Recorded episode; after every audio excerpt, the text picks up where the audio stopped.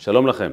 אחד המרכיבים החשובים ביותר להצלחה של בן אדם בחייו היא הדימוי העצמי שלו. אנחנו יודעים היום שהדרך שבה אדם תופס את עצמו היא למעשה הדרך שבה הוא תופס את המרחב. והדרך שבה אדם תופס את המרחב תכתיב לו איך לפעול במרחב, איך להתנהל, האם הוא יצליח לממש את עצמו. מה אנחנו עוד יודעים? שהדימוי העצמי של בן אדם מתגבש בתוך בית ההורים, בדרך שבה הוא מחונך, בפידבק שהוא מקבל, באמון, באמונה שנותנים בו. אבל גם ההורים הרי גדלו איפשהו, וגם הם באים לכל הסיפור הזה עם דימוי משלהם. אז איך יוצרים דימוי עצמי נכון ואמיתי, לא אשלייתי ולא נמוך מדי? מהי הנוסחה המנצחת? אנחנו, כמו תמיד בשיעור הזה, נלמד מהטובים ביותר. והיום נלמד ממישהו שהביא את זה לרמות של שלמות, ולא רק בגלל שהוא הביא רעיון יפה, אלא הוא גם הוכיח איך הדבר הזה יכול מעשית להביא להצלחה ולניצחון במקום שבו מעשית הוא לא יכול היה לנצח. כל חוקי הטבע היו נגדו, אבל הוא ניצח. אני מדבר על אדם מופלא ביותר, צדיק גדול וקדוש, רבי יוסף יצחק שניאורסון, הרבי הקודם, הרבי השישי של חב"ד, הרבי הרייץ. אני חושב שהוא המקרה היחיד בהיסטוריה של אדם בודד שהכריז מלחמה על אימפריה. היו מלחמות בין צבאות, בין מדינות, מעולם אדם בודד לא הכריז מלחמה על אימפריה, וזה בדיוק מה שהוא עשה. ואני מדבר לא סתם על אימפריה, אלא על אחת, על אחת המרושעות שבהן, על אחת הציניות שבהן, הזוועתיות שבהן. על אימפריה כזו שלפי הערכות של חוקרים, אלה הממעיטים טוענים שהיא חיסלה במשך קיומה בין 30 ל-40 מיליון איש. אלה שיותר לוקחים סיכון, טוענים שמדובר על 70 מיליון. ועמד אותו צדיק והכריז מלחמה על האימפריה הזו, ששם חיי אדם שווים כקליפת השום. הרבי הרייץ עלה על כס נשיאות חב"ד בשנת 1920, שלוש שנים אחרי מהפכת אוקטובר. הקומוניזם החל לתפוס תאוצה ושלט בכל, וחלק מהעקרונות שלו היה לעקור את היהדות ואת הדת בכלל, כי רצו שכולם יהיו מסורים לרעיון הסוציאליסטי.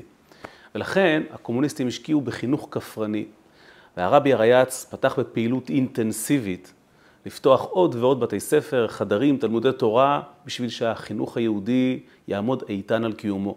וכך גם מקוואות יהודיות ועוד ועוד עניינים יהודיים. העניין הוא שהרבי הרייץ לא עשה את זה במחתרת. זאת אומרת, הפעולות היו במחתרת, אבל הוא הצהיר את זה בריש גלי. ב-1927, בחג הפורים, הוא ישב במוסקבה והתוועד ודיבר בצורה גלויה ופומבית, כשבקהל עומדים סוכני חרש של המשטרה החשאית, שאז נקראה ה-GPO, והוא הודיע ואמר, אסור לשלוח ילדים לבתי הספר הקומוניסטיים, ומי שיעשה כך, אזי הוא לא יוציא את שנתו, ועוד ביטויים חריפים, זה התגרות באריה, או אולי בלהקת אריות. התגרות בשטן בעצמו. הסיכוי לצאת חי מדבר כזה הוא אפסי, משום שברוסיה, לזכותם ייאמר, הם הרגו את כולם בצורה שווה. זה שוויון, הורגים את כולם. לא היה, לא היה משוא פנים לאנשים בכירים, לפקידים קטנים, כולם הוצאו להורג במידה שווה. עומד בן אדם אחד, פשוט מצהיר שהוא נגד המדינה. בשנים שבהם היית נעצר כי עמדת ברחוב לרגע ותהית האם נעלת את הבית, עצרו אותך כי בטח חשבת נגד השלטון. והוא יושב ומדבר נגד השלטון ממש. נדבר תכף איך פעל הרבי הרייץ בתוך מלתעות הקומוניזם, וכמובן גם נקשר את זה לפרשת בלק. מה הסיפור של פרשת בלק? בלק נבהל מעם ישראל. הוא רואה איך עם ישראל השמיד בדרכו את אוג וסיחון האדירים, והוא רואה שעכשיו הם מתקרבים אליו, חונים לידו.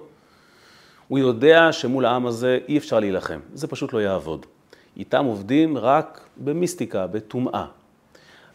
כתוב שבלק עצמו היה מכשף גדול, אבל הוא שם לב שמשה רבינו כבר חיסל מכשפים גדולים לא פחות. אוג וסיחון לא היו סתם אנשים, היה להם כוחות מאוד מאוד רציניים, כוחות של טומאה, וכתוב שמשה רבינו, כשהוא חיסל אותם, הוא עצר את השמש, נקדה לו חמה. והקללות והכישופים של, של אוג וסיחון, כנראה גם של בלק, כך כותב רבי יונתן אייבישיץ, היה להם איזו השפעה מהתזוזה של הגלגלים, של האטמוספירה, ומשה רבינו פשוט בלם את התנועה של הגלגלים, וכך כל ההשפעה שלהם עבדה והוא חיסל אותם. אז בלק מבין שהוא לבד לא יכול להתמודד מול משה רבינו. ולכן, כמו שאומרים אצלנו, דיר באלק, שזה בעברית, תשמור על עצמך, הוא הבין שהוא צריך מישהו סופר מקצועי. ואז הוא מצא אדם עם ניסיון גדול מאוד, הנכד של לבן הארמי, בלעם הרשע, שידע לא רק לקלל, הוא ידע לכוון את הקללות בצורה כזו שתחדור את כל הבקיעים ותפגע בול. בלעם הרשע לא סתם גידף וקילל, בלעם הרשע דיבר על דברים אמיתיים. הוא ידע לגעת במקומות הנכונים, בחולשות של הבן אדם. בלעם הרשע היה תמונת נגטיב של משה רבינו. על משה רבינו כתוב שהוא היה טוב עין. בכל דבר הוא ראה את הטוב, בכל יהודי הוא ראה פוטנציאל, בכל יהודי הוא ראה הצלחה מזהרת. בלעם היה תמונת הנגטיב. הוא יכל להביט ולראות את השלילי, שלילי שבאמת קיים, ולגרום לך לחוש אשם. בעצם לגרום לדימוי שלך לרדת פלאים, ובצדק, כי לכל אחד יש הרי נקודות חולשה.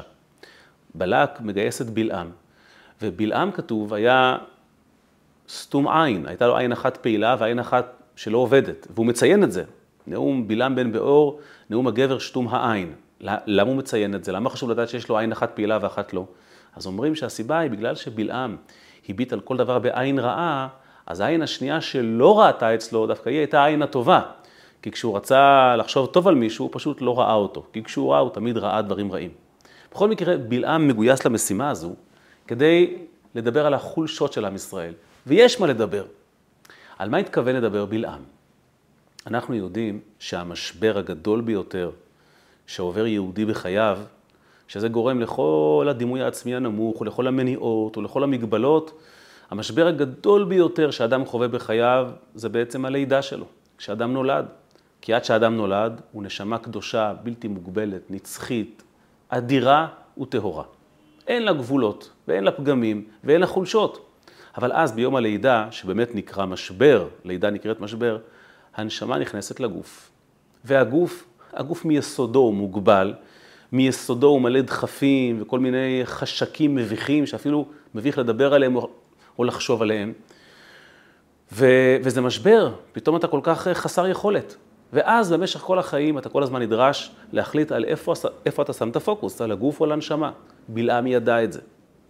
ולכן הוא ניגש להביט על הצד הרע של יהודי, על הגוף, על החולשה, על כל הדברים המביכים הללו, לדבר עליהם, לעשות מהם עניין, לשים אותם על נס ולגרום מבוכה אמיתית וחולשת רוח לבני ישראל עם הכוחות הרעים שהיו לו, להביט בעין רעה. בניגוד למשה רבנו שראה תמיד נשמה של יהודי, כי הוא עצמו היה נשמה מהלכת, בלעם ראה את החולשה ואת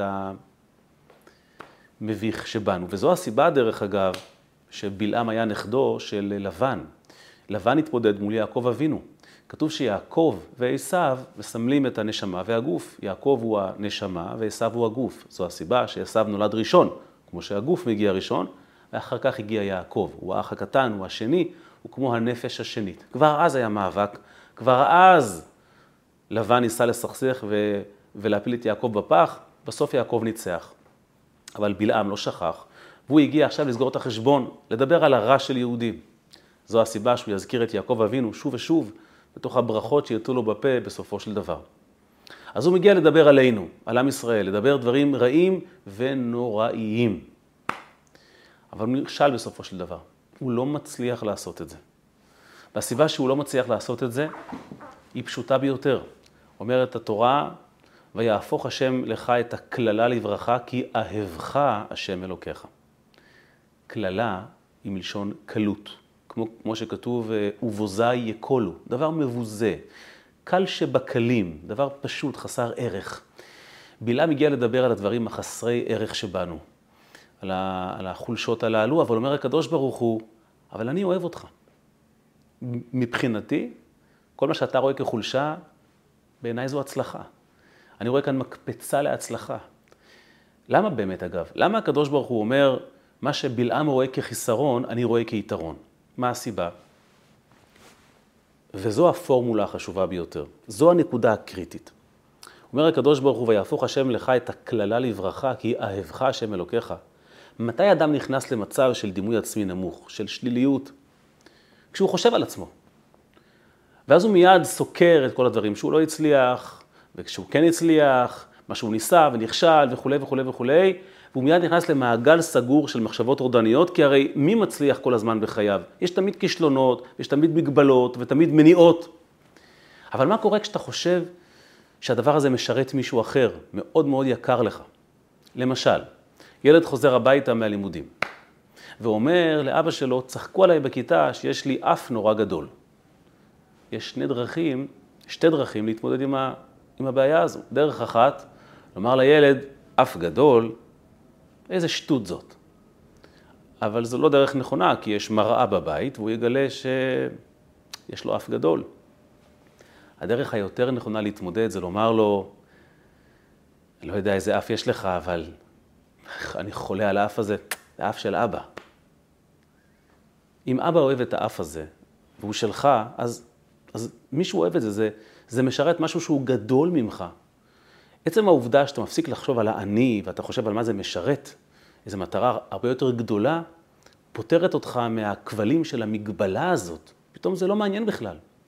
אומר הקדוש ברוך הוא, בלעם בא לדבר על המגבלה, הוא בא לדבר על הגוף. אבל אני הורדתי נשמה של יהודי לתוך גוף, אני עצרתי, אני עצרתי את המשבר הזה, ואני יודע למה עשיתי את זה. עשיתי טובה לנשמה. כי כשהנשמה הייתה בגן עדן, היא הייתה מושלמת, מושלמת. אבל כמה נברא יכול להיות מושלם? בסופו של דבר נברא הוא נברא. כששמתי אותה בתוך הגוף, אילצתי אותה להפסיק לחשוב על עצמה ולהתחיל לחשוב איך היא משרתת אותי. בגלל שהגוף מגביל ומסתיר על אור הנשמה, פתאום הנשמה מבינה שכל ההישגים שלה הם קטנים ביחס לעובדה אם היא תחשוב על הקדוש ברוך הוא בעצמו ולא על ההנאה שלה. כמו שכתוב שבגן עדן הנשמה נהנית ועושים את מה שהיא רוצה, ובעולם הזה יהודי עושה מה שהקדוש ברוך הוא רוצה. אומר הקדוש ברוך הוא, כן, אני הגבלתי, אני עצרתי משבר, אבל כדי ליצור יתרון גדול. מעניין אגב שכל מאמרי בעל התניא בספר ליקוטי תורה על פרשת בלק מתחילים בשאלה למה ירדן שמע לעולם. בזה הוא עוסק כל הפרשה. למה? התשובה היא פשוטה, בזה בלעם מתעסק. בלעם ראה את הגוף ואת כל הדברים הרעים שבגוף. אומר הקדוש ברוך הוא, אבל אני חולה על הגוף הזה, כי אהבך השם אלוקיך. מה קרה לך? הגוף הזה זה המתנה הגדולה ביותר שיכולת לקבל. בלי גוף לא יכולת לקיים מצוות, לא, לא יכולת להתחבר אליי. כשאומרים שהנשמה יורדת לעולם ירידת צורך עלייה, הכוונה צורך עלייה של הגוף. היא מעלה את הגוף לקדושה ובאמצעותו גם היא מתעלה לקדושה. כי פתאום הסוויץ' הזה במוח, אתה מבין שאתה יכול להפסיק לחשוב כנברא ולחשוב על הבורא? זה פריצה של כל המגבלות שלך. מסתבר שהמשבר הראשוני שעברה הנשמה בעצם פתח לה נתיב שהיא לא הייתה מודעת לו בכלל. אומר הקדוש ברוך הוא, ויהפוך השם אלוקיך לך את הברכה לקללה. כן, בילה מתכוון לקלל, מה שהוא לא הבין, כמה פוטנציאל אדיר טמון דווקא בגוף. הגוף הזה שלא מרגיש אלוקות ולא חש את הקרבה של הקדוש ברוך הוא, ולכן דווקא הוא יכול לעשות מצווה. למה? כי הוא עושה את זה נטו לשם שמיים, הוא לא חושב על עצמו. נשמה לבד לא יכולה לקיים מצווה, כי היא כל הזמן חשה תענוג גדול בקרבתו של הקדוש ברוך הוא, אז היא עסוקה בעצמה. הדבר הזה דומה לעובדה שילד לא יכול להתחתן עם ההורה שלו, למשל בת עם אבא שלה, הם קרובים מדי אחד לשנייה, זה לא שייך. הנשמה נקראת הבת של הקדוש ברוך הוא, היא לא יכולה להתחבר אליו באופן כל כך קרוב. אבל הגוף, לא, הגוף הוא לא אלוקי, הגוף הוא כמו החתן שהגיע מבחוץ, או כמו הכלה אם תרצו. כלה וחתן מתחברים יחד לגוף אחד, בגלל המרחק ביניהם. אז הגוף נתן לנשמה מתנה אדירה, היכולת לא לחשוב על איך היא מתענגת על הקדוש ברוך הוא, אלא איך הקדוש ברוך הוא מתענג עליה. זה מהפך אדיר מבורא להפוך לנב... סליחה, מנברא להפוך לבורא. וכך הקללות, זאת אומרת, הקלות שבלעם רצה לתת אה, כתווית על החיים של יהודי, על הדימוי העצמי של יהודי, תראה כמה קל אתה, קל שבקלים, בזוי ומושפל. מה שהוא חשב שזה דבר קל, אמר הקדוש ברוך הוא בעצם, זה, זו ברכה. יש כאן המשכה גדולה של קדושה אדירה שנשמה לבד לעולם לא תוכל להשיג. ולכן, בברכות שיצאו לבלעה מהפה, הוא מדבר על יעקב ועל ישראל. מה טוב הוא אוהליך יעקב, משכנותיך ישראל. אוהל זה כינוי של הגוף, כי אוהל זה בית ארעי. גם הגוף הוא בית ארעי, הוא בית מוגבל. מה טוב הוא אוהליך יעקב. יעקב הוא כינוי של הנשמה, בעיקר החלק האחרון והקטן שבנשמה. זה שמחיה את הגוף, לא החלק העילי והגדול בנשמה שנמצא בעל מודע שלנו. הרצון היהודי למסירות נפש, אנחנו לא חווים אותו ביום-יום. מה טוב הוא אוהליך יעקב. אפילו האוהל של יהודי, הגוף של יהודי, בית הארעי של יהודי, שחי כמה, 80, 90, 120 שנה, ויש בו עקב, עקב קטן של, של, של סוף הנשמה, כמה הוא טוב. למה הוא טוב? כי הקדוש ברוך הוא, זה עושה לו טוב. אז אם זה עושה טוב לקדוש ברוך הוא, אז זה נפלא. זה הסיפור של בלעם. את הרעיון הזה הרבי הרייץ משכלל לכדי אומנות של ממש. מספרים על החויזה מלובלין, המפורסם, הצדיק הגדול, שכל כל, כל פעם שהגיע ראש השנה פקדו את חצרו מאות מאות חסידים. והיה לו שכן, יהודי, תלמיד חכם גדול מאוד, שכינו אותו בעל ראש הברזל, כך כינו אותו, יהודי באמת למדן גדול. והשכן הזה, ראש הברזל, לא אהב את המראה הזה של החסידים שפוקדים את, ה, את ביתו של החויזה, לא כי הוא קינא, הוא באמת חשב שהוא יותר גדול בתורה, ולכן לא ראוי שאנשים יבואו לאדם שפחות גדול בתורה. הוא לא תפס את הקטע של צדיק. אז הוא ניגש לידידו, החויזה מלובלין, ואמר לו, מה זה שכל שנה באים חסידים לפה ומתאספים סביבך? כאילו, על מה ולמה? אמר לו הצדיק, אתה צודק, אני באמת לא מבין למה הם באים. אתה צודק. אמר לו אותו תלמיד חכם, אז בבקשה תעלה על הבמה בראש שנה הקרוב ותאמר להם, חבר'ה, תפסיקו להגיע, אתם סתם מגיעים לפה, אין טעם, אין בי שום דבר. אמר לו, אחוי זה אתה צודק. ואכן בחג הקרוב עלה אחוי זה מלובלין על הבמה והכריז קבל עם ועדה, חבר'ה, למה אתם באים לפה? אני, אני סתם, סתם בן אדם. וירד מהבמה. כמובן ששנה אחר כך הקהל הכפיל את עצמו. נו, בוודאי, כזה רבי צדיק ועניו. השכן, בעל ראש הברזל, התפוצץ עוד יותר, וניגש לצדיק ואמר לו, תקשיב, זה, זה לא מה שסיכמנו, תראה מה קרה פה. אמר לו, אחוי זה, אבל עשיתי מה שאמרת לי. אמרתי להם שאני שום דבר, והם פתאום הגיעו הרבה יותר. אמר לו השכן, הבנתי, אם זה ככה, תעשה לי טובה. בחג הקרוב תעלה על הבמה ותאמר להם, חברים, אני צדיק גדול, אני צדיק יסוד עולם, אני מבקש לבוא בהמוניכם. אמר לו אחוי זה, תקשיב, לשקר אני לא מוכן. עד כאן. הצורה שבה אנחנו תופסים את עצמנו משפיעה על המרחב סביבנו. בלעם חשב שהגוף של יהודי הוא דבר מביך. נכון, יש, יש ליהודי נשמה קדושה, אבל הגוף הוא דבר מביך. אומר הקדוש ברוך הוא, אבל אני אוהב את הגוף הזה. אני הורדתי נשמה מלמעלה עד למטה, שזה נקרא אגב, אמרנו קודם ברכה, כמו ברך שמתכופפת. אני הורדתי למטה נשמה כי אני אוהב את הגוף הזה. אז כל הקללות שלך זה, זה הצורה שבה אתה תופס את הגוף, כי אתה, כי אתה אדם בזוי ושפל, כי הגוף שלך טמא, כי אתה אדם רע ש, ש, שעושה דברים נוראים עם האתון שלו כדי להתנבא. גוף של יהודי זה לא ככה. גוף של יהודי הוא מתנה, הוא יקר, הוא קודש קודשים. ולכן הפכה הקללה לברכה. הרבי הרייץ, אחרי שהכריז מלחמה על האימפריה הקומוניסטית, כמובן שהוא נכלא. באחד מבתי הסוהר הידועים ביותר לשמצה בהיסטוריה, בית המאסר שפולרקה, ושם הוא היה אמור חלילה להיות נידון לעירייה. בניסי ניסים זה לא קרה, אבל מה חושב אדם כזה שגורל היהדות כולה על כתפיו, כשהוא נמצא בתוך מלטעות השטן, במקום שבו באמת חיי האדם אין להם שום ערך, שום ערך, יש הרבה יותר ערך לעץ או להציץ מאשר בן אדם. על מה הוא חושב שם? איך להינצל, כמה אני מסכן, כמה אני קטן והם גדולים, או הרוח תנצח. תקשיבו דבר מדהים, אדמו"ר, הרבי הרייץ פשוט לא חושב על אף אחד מהאופציות הללו. הוא חושב על עניין אחד בלבד. מה המשימה שלי פה? או במילים אחרות, הוא לא חושב על עצמו. אם הרבי הרייץ היה לרגע חושב על עצמו, כנראה זה לא היה מצליח כמו שזה הצליח. כי באמת יחסי הכוחות הם לא שווים בכלל, ו, ובכלל, למה שיהודי אחד יעמוד במשימה הזו? וגם אם יעמוד, איך יצא משם? הוא פשוט לא חושב על עצמו. ואני עכשיו מצטט מהיומן האישי שהוא כתב. תראו את הלך החשיבה המדהים. אחרי שהוא מתאר את, ה, את, ה, את הכאבים מהמכות ואת ה, את הזוועות של המקום, הוא כותב כך: חשבתי כי כל איש יהודי המאמין בהשם באמונה טהורה, על פי תורת רבותינו, נשיאינו, ברור לו אשר טל תחייה המה, דריכת כפי רגל אנשים ישרים להאבנים הללו או להעצים הללו. מה זאת אומרת? כותב, אדמו, אה, כותב הרבי הרייץ, הסתכלתי סביבי, אני מסתכל על הקירות, אני מסתכל על המדרגות, ואני אומר, מישהו בנה פה את כל המקום הזה כדי להכאיב, כדי להרוג, כדי לפגוע, כדי להמית איסורים קשים על אנשים. ועכשיו אני כאן. למה אני כאן? מה התפקיד שלי? לא איך אני מרגיש, מה התפקיד שלי כאן? אני יודע מה התפקיד שלי כאן. לא מגיע לאבנים הללו, למדרגות הללו, לקירות הללו, לתקרה הזו, שיעבור פה יהודי מאמין, ויאמר איזה פרק תהילים, ויחשוב מחשבה חיובית, ויביא אור, אור לעולם הזה, התחתון והנמוך. תראו איזה מילים. על רצפה זו, במבואות החשוכים הללו, בסולמות ושליבות של ברזל, אשר מתחילת בניינם נבנו לאנוש בני אדם, להמית מועקה על צווארי בני איש, ללחוץ ולדחוק כל הבת תחת צל קורת הבית ההוא. ובכן, איש יהודי הבא לכאן, עליו לכונן את המוח והלב, לומר פסוקי תהילים, פסוקי תורה, ולחשוב מחשבות בייחוד אין סוף ברוך הוא בייחוד גמור. גם במערות פריצים ובהיכלות שואפי דם. זה מטלטל. אומר הרבי הריאץ, בכזה מקום אתה לא חושב על עצמך, אתה לא חושב על המשבר, כי המשבר יכריע אותך, אתה חושב על המשימה.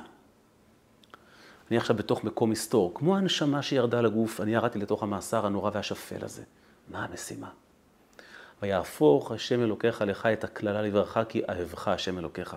אם השם שם אותי פה, הרי זה רק לטובת איזו משימה חשובה וגדולה, שאני נורא רוצה לעשות אותה.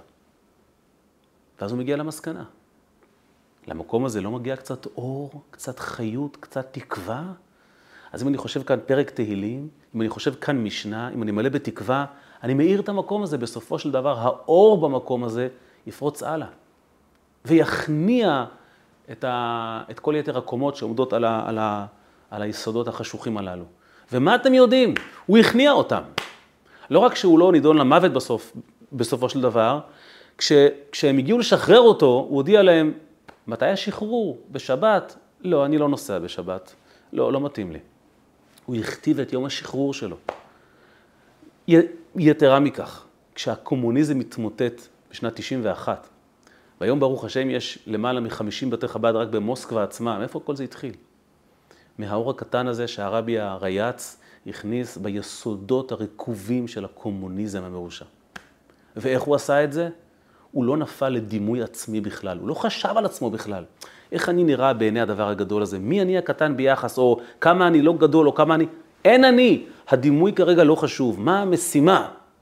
אני פה, וואו, להביא לכאן אור, להביא לפה תקווה, והוא הצליח. ואיש אחד הכניע אימפריה שלמה, הם קרסו. הקומוניזם על 250 מיליון האנשים שהאמינו בו, קרסו. אבל תנועת חב"ד עודנה קיימת והיא בינלאומית היום. כשאנחנו עוסקים בדימוי עצמי, חשוב לזכור. כשאנחנו עוסקים בעצמי שלנו, קשה מאוד להתרומם מהדימוי. כי בסוף אנחנו מוגבלים. תחשוב על המשימה. תחשוב על זה שביום שבו נולדת, שאגב, י"ב תמוז הוא יום ההולדת של הרבי הריאץ, היום הגדול הזה שהוא יכול להיתפס כמשבר בעיניך, בעצם הרגע שבו הקדוש ברוך הוא כל כך אהב אותך, שהוא ייעד אותך למשימה החשובה מכל, להביא אור גדול למקום שבו רק אתה יכול להביא לשם אור. כן, אולי זה יכאב קצת בהתחלה ויהיה לא כל כך נעים, אבל המשימה הזו תביא אותך לשיאים חדשים, כפי שהרבי הריאץ בעוז רוחו, בדיעבד, בפרספקטיבה של היסטוריה, הביא את חב"ד לפסגות שאף תנועה יהודית בהיסטוריה לא הייתה כל כך בתנופה מעולם, באופן אוניברסלי. ובואו נראה איך הדבר הזה משתקף ממש בפרט של יום-יום, בפרט חינוכי, בגישה. כוחו של דימוי. יהודי נפלא ביותר, עובד סוציאלי בשם פרופסור רוברט וילקס, יהודי אמריקני, הוא עבד עם ילדים בעלי נכות, מוגבלויות שונות, ונורא הפריע לו בשנות ה-70 הדימוי כלפיהם. היו זורקים אותם בבתי ספר גדולים, לא מתייחסים אליהם, פוגעים בהם, זה נורא נורא הפריע לו, הוא רצה להקים כל מיני מוסדות קטנים כאלה לשיקום ולטיפול. והוא שמע שהרבי מלובביץ' עונה לכל אדם שפונה אליו. אז הוא כתב מכתב עם החלומות שלו והרעיונות שלו. הרבי כותב לו תשובה. הוא כותב, נדהמתי. השנה היא שנת 1979. באיזה גישה הרבי מציע לו בכלל לטפל באותם ילדים? באיזה גישה נכון לדבר על אותם ילדים? באותם שנים, מה שנראה היום כל כך מובן מאליו, היה כל כך חדשני, וזה נוגע בדיוק לנושא שדיברנו עליו עכשיו. כותב לו הרבי כך, על העובד הסוציאלי או המורה, או כל מי שעוסק עם ילדים הלוקים בפיגור, מושג שתכף הרבי ישיג עליו, לצאת מהנחת היסוד שהנכות היא ארעית בלבד, ועם הזמן בוודאי ייתכנו שיפורים ואף, ואף משמעותיים למדי. עצם הביטחון ישרה התלהבות רבה יותר בעבודה על העובד, וגם, יש לקוות, יעודד מחקר אינטנסיבי יותר בעתיד. תראו איזה יופי. קודם כל, איך אתה ניגש לעניין? איך אתה רואה את הדבר הזה? בתור משבר? בתור בעיה? בתור לקות? או בתור דבר שאתה יכול לשנות אותו, ורק אתה יכול לשנות אותו? אז קודם כל אתה מתמלא התלהבות, ודבר שני, העולם כולו בסוף ילך בעקבותיך, כשיראו את השיפור. חשוב לעודדם את אותם חניכים, כי הם אינם חלילה מקרים, ובוודאי שלא מקרים אומללים או חסרי תקווה, אלא כמו שאמרתי, מקרה של לקות ארעית בלבד. למרבה הצער, כותב לו הרבי, רווחת תפיסה מוטעית לפיה אין להעמיס על קהלי ילדים חינוך יהודי בנוסף לשאר הלימודים. וכאן מגיע שתי שורות מבריקות. אומר לו הרבי, כאשר אנחנו מבקשים ילד כזה לשמור על קיום תורה ומצוות, כמובן כמה שהוא מסוגל, לשמור על מנהגים ומסורות, אנו מעניקים לו תחושת שייכות וחיבור ועוגן להיאחז בו, במודע או שלא במודע, משום שתחושת ביטחון פנימי תחלחל בו, כאשר הוא קשור לעם ולמשימה גדולה ועצומה. איזה יופי. כשאתה מרחם עליו, אומר לו, היי, כמה אתה מסכן, ואתה לקוי, בוא, אני, אני, עזוב, אתה לא צריך להניח תפילין, אתה לא צריך. הוא לא רוצה לשמוע את זה, הוא יודע מה חסר לו. אבל כשאתה אומר לו, אתה יודע, אלוקים זקוק לתפילין שלך. העם היהודי שכולו מניח תפילין זקוק לתפילין שלך. או אם זה נערה, נרות שבת שאת מדליקה, צדקה שאת נותנת. אומר לו הרבי, אתה גורם לו להפסיק לחשוב על עצמו, ואז להבין כמה חשובה המשימה שלו. הוא כאן בשביל מישהו אחר, בשביל עם שלם, בשביל אלוקים אחד. איזה כוח, איזה תקווה הדבר הזה נותן. כמו בלעם שהקללה, הקלות, הפיגור, הנכות, פתאום הופכת ליתרון. כמו אצל הרבי הרייץ, שפתאום בית הסוהר הופך להיות המקום שבו משם הוא ירסק את הקומוניזם, כי הוא מביא תקווה לשם. הוא לא עסוק בעצמו. הוא אומר, הרבי, תן לו משימה גדולה ממידותיו, אתה תיתן לו לפרוץ קדימה. ואז כותב לו הרבי, במאמר המוסגר, אני מעדיף את המונח אנשים מיוחדים, ולא מפגרים חלילה, לא משום שזו לשון נקייה, לא כי אנחנו מחפשים מילים, שאגב מאוד מקובל היום לכבס מילים, אלא משום שזה משקף נאמנה את מצבם, בייחוד לאור העובדה שילדים רבים הלוקים בנכות מסוימת, בתחומים שונים, עשויים להיות למעלה מהממוצע.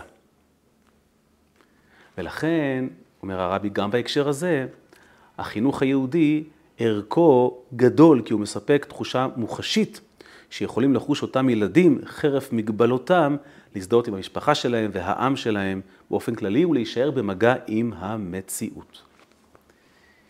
אז תראו איך הדברים קשורים זה בזה. כשאתה ניגש לעניין לכזה ילד, עם ההבנה שיש כאן חלל שרק אתה יכול למלא אותו, איזה משימה נפלאה קיבלת. ואתה יכול לשנות, ואם תשנה אותו, העולם ילך בעקבותיך. קודם כל, ה vibe הנכון. אז אתה לא עוסק בעצמך, קשה לי, קל לי, נעים לי, אתה עוסק במשימה. ואז הילד, מה אתה מטיל עליו? לנהוג בדיוק כמוך. אל תרחם על עצמך. אתה יודע כמה זקוקים לך, כמה צריכים אותך? אתה גם מביא אותו לפריצת הגבולות שלו, כי צריכים אותו, וגם תחושת הזדהות וחיבור עם משהו שהוא הרבה יותר גדול ממנו. וככה הוא גם מחובר למציאות. זה בדיוק סיפורה של הנשמה שיורדת לעולם. זה בדיוק הנקודה שבלעם רצה בעיניו הרשע לראות, אבל פספס את העוצמה היהודית, וזה בדיוק מה שהרבי הרייץ עשה שהקומוניסטים לא הבינו. הם לא הבינו שכמה שהם ינסו, הוא נשאר חדור במשימה ולא עסוק בעצמו. הם לא גרמו לו לרגע לרחם על עצמו. הם לא גרמו לו לרגע לאבד את הדימוי והגאווה היהודיים. ואני קיצרתי, כי לאורך כל היומן הוא מתאר איך הוא מחנך אותם, ומסביר להם שהוא לא עומד לרקוד לפי החליל שלהם. הוא פשוט יעשה מה שהוא חושב לנכון כיהודי, והוא ניצח. השם יעזור, כל אחד מאיתנו יחשוב על היום הזה שבו הוא נולד, כי אמרתי, י"ב בתמוז זה גם יום ההולדת של הרבי הרייץ. היום שבו הקדוש ברוך הוא כל כך אוהב אותך, שהוא רוצה קרבה מקסימלית אליך.